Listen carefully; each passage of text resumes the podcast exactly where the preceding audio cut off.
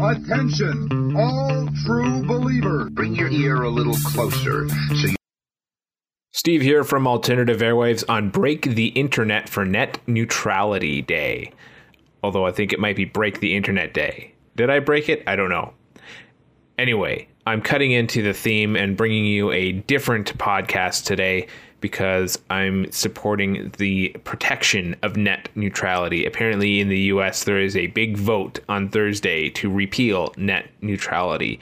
And you can hear more about it on other podcasts that do a much better job of explaining the situation than I do.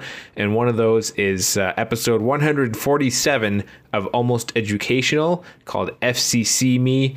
Uh, Patrick goes solo to explain the history of the FCC, how Tim Wu explains net neutrality, and why Ajit Pai is like a comic book henchman. There's also some Venture Brothers love heaped on at the end of the show. And then also, I'm going to have a link for the Plus Two Comedy podcast.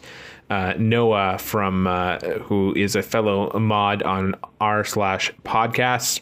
He does a very good rundown and some really apt analogies of what could happen if net neutrality is repealed. That's all that I have to say about it. As a Canadian, this isn't affecting me directly yet, but it could.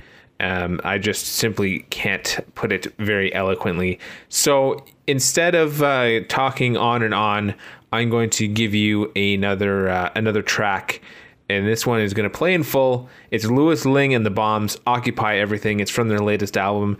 The show notes are on the blog at alternativeairwaves.com if you want to listen to their whole album, which was released back in July, and I highly recommend listening to it. It is a great album. Lewis Ling and the Bombs is a favorite on Alternative Airwaves, so I take great pleasure into playing a song from them. It's called, once again, Occupy Everything.